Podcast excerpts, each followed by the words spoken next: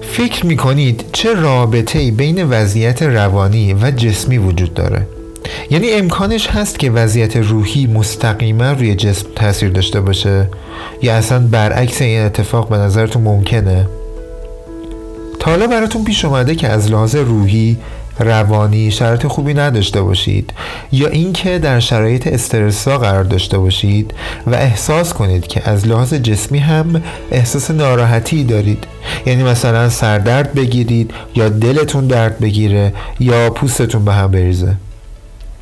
سلام من حسین امیم اینجا پادکست روان دانشه توی هر اپیزود از این پادکست قراره که درباره یکی از موضوعات اساسی و مهم زندگی از دیدگاه تئوری انتخاب صحبت کنیم. در تئوری انتخاب مفهومی است به اسم ماشین رفتار. همین الان شما تصویر یک ماشین رو فرض کن که از بالا داری بهش نگاه می‌کنی. بیایم حالا برای هر قسمت از این ماشین یک اسم انتخاب کنیم. اول از همه اسم فرمون رو بذاریم خواسته. اسم فرمون میشه خواسته؟ بریم سراغ دو تا چرخه جلو. یکی از چرخه جلو اسمش باشه عمل. اسم دیگه از چرخه خود رو هم همون ماشینمون باشه فکر. بریم سراغ چرخهای عقب حالا. یکی از چرخهای عقب اسمش باشه فیزیولوژی که حالا همون عوامل درونی بدن مثل هورمون ها تغییرات هورمونی اینا باشه. یکی دیگه از چرخه هم اسمش رو بذاریم احساس. پس ما تا اینجا پنج تا معلفه روی ماشین رفتارمون اسم گذاری کردیم.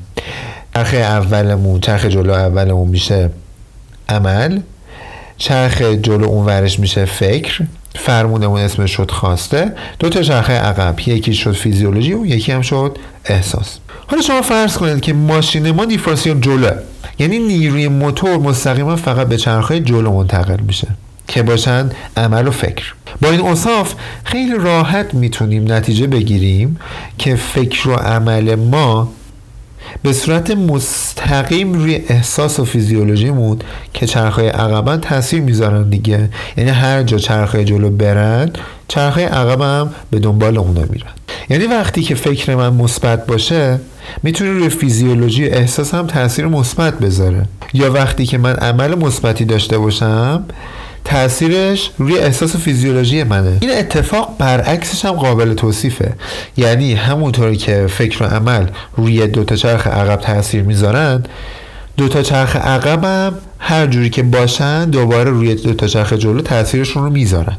حالا یک سوال. اینجا من گفتم که عمل مثبت فکر مثبت. اینو یعنی دقیقا چی؟ چه مفهومی دارن؟ خوب بهش فکر کنید. عمل یا فکر مثبت یعنی عمل یا فکری که به سمت خواسته من در حرکت باشه.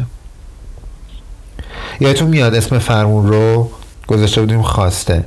شما می‌تونید در طول زندگیتون با تنظیم کردن خواسته های مختلف در جنبه های مختلف به سمتش عمل کنید. یا در جهتش تدبیری داشته باشید. یعنی بهش در واقع فکر کنید. حالا بعد از اینکه شما به خواستتون برسید چه اتفاقی میفته دو تا اپیزود قبلی رو یادتونه؟ درباره نیازها صحبت کردیم. در نتیجه که شما به خواستتون برسید یکی از نیازهای پنجگانتون هم ارضا میشه. حالا اینجا باز ممکنه که یکی باشه چند تا نیازها باشه. بستگی به اون عمله داره به اون خواسته داره. حالا از اون سمت شما فکر کن که یه لحظه به خواستهات نرسی. هیچ کدوم از نیازهای شما ارضا نمیشه دیگه یا در واقع با تأخیر ارضا میشه.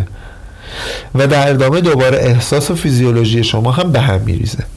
شما نیازت ارضا نشه نیاز به بقا نیاز به قدرتت نیاز به عشق و تعلقت ارضا نشه در جهت رسیدن به خواسته در احساس و فیزیولوژی بدی هم خواهی داشت. یعنی یه جورایی میشه گفت که احساس خوبی نداری. ناخوشاینده.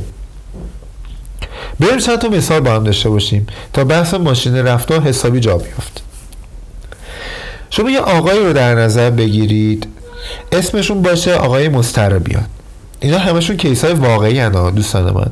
اما چون نمی‌خوایم اطلاعات شخصیشون در واقع فاش بشه اسمشون رو می‌ذاریم آقای مستربیان فرض کنیم که آقای مستربیان افکار منفی درباره یک مسئله دارن و به صورت موازی با این داستان عملشون هم در جهت خاصشون حرکت نمی‌کنه. چند وقتی که بگذره پوست بدنشون تو جاهای مختلف قرمز میشه و با حالت زخم در میاد. آقای مستریبیان هم که از ماشین رفتار و تاثیر فکر و عمل روی احساس فیزیولوژی خبر نداره با دلیل اینکه با توجیه اینکه پوستش خود به خود داره زخم میشه فورا هول میشه و میره متخصص پوست. آقای دکتر چی شده؟ و من پوستم ریخته به هم اصلا دلیلی نداره. من خیلی رایت می‌کنم و کرم می‌زنم. پزشک پوستم که احتمالا خب از افکار استرابیشون با خبر نیست دیگه. شروع می‌کنه کلی دارو و دوا و قرص و فلان اینا. تا اینکه حالا به هر حال وضعیت پوستشون یه خوره خوب بشه. اما این پایان کار نیست دوستان. مشکل از یه جای دیگه است. ریشه باید درست بشه. آقای مسربیان هم که هنوز افکار و عملش درست نشده بعد یه مدت دوباره خب افکار هم عملش همونه دیگه. بعد یه مدت با یه بهونه دیگه با یه توجیه دیگه میره سراغ یه پزشک دیگه چون دوباره سلامتی جسمشون به خطر افتاده دیگه. منتها یه قسمت دیگه از بدنشون یه قسمت دیگه از جسمشون. به هم ریخته بعد برای بهبودیشونشون اقدام می‌کنن فورا میرن پزشک کلی دارو و دوا و فلان اینا. دوباره یه جای دیگه شون حالا بعد از مدت اگه خوب بشه و نشه. باز اینجا مسئله یه قسمت دیگه است. روح و روان ایشونه. ایشون استراب دارن یعنی فکر و عملشونه که مطمئنا مسئله داره که می‌زنه به احساسشون می‌زنه به فیزیولوژی بدنیشون و در نهایت به اتفاق منجر میشه.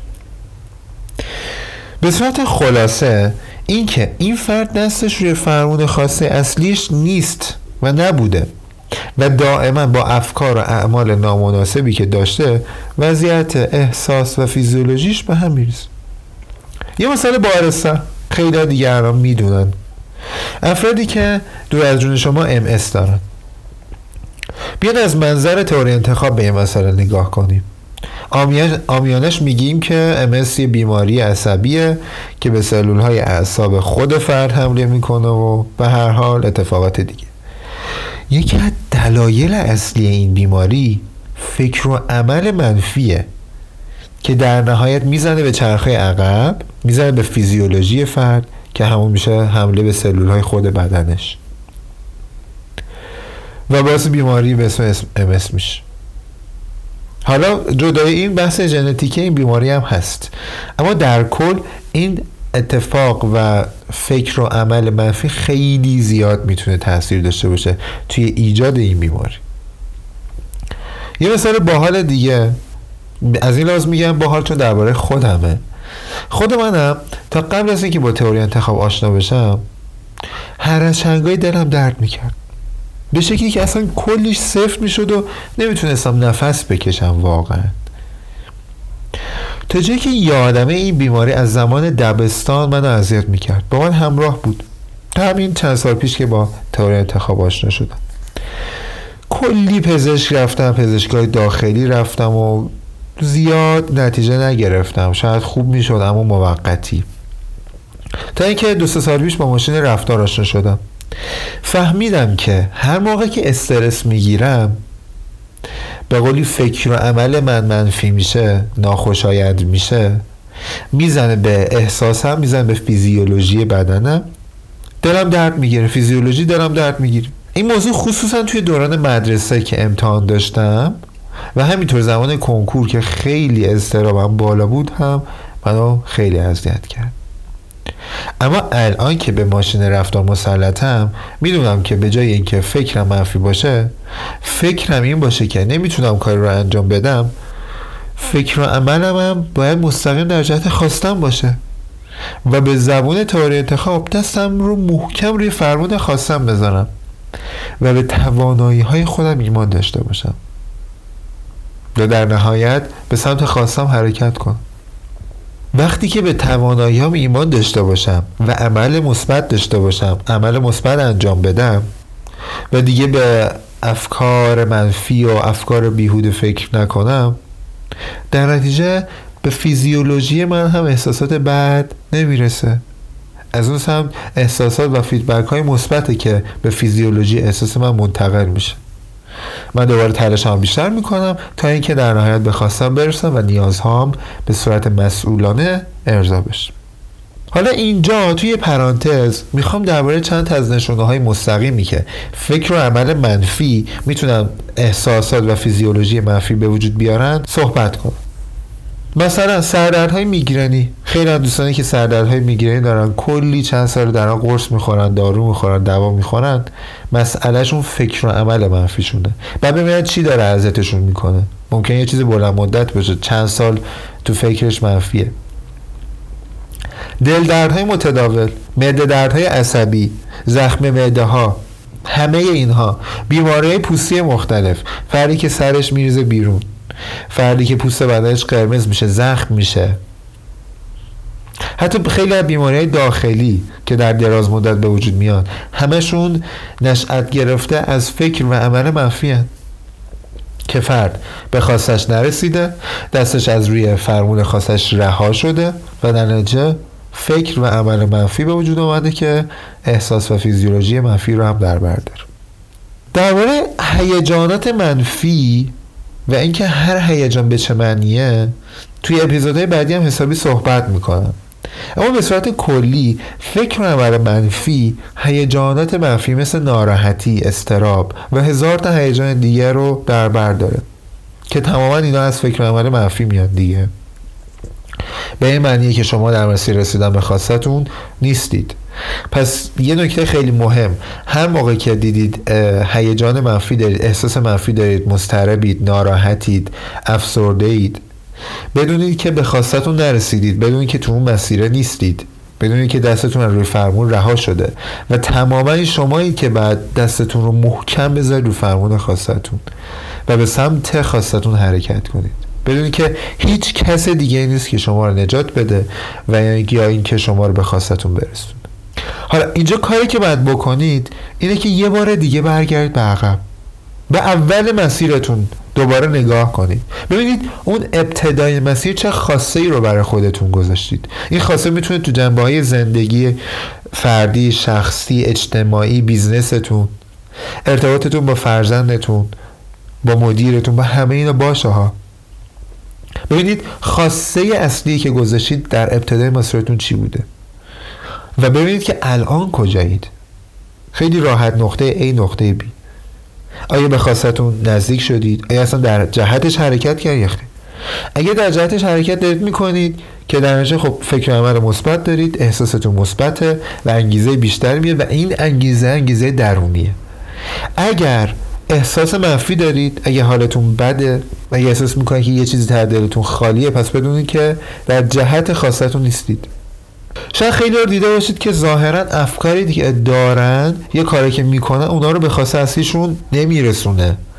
اما اینجا باید بگم که احتمالا چند تا نیازشون ارضا میشه.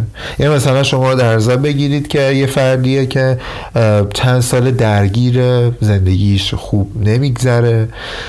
شاید شما بگید که پس چرا حالش اوکی نمیشه؟ بعد خب در جهت خاصش حرکت کنه دیگه.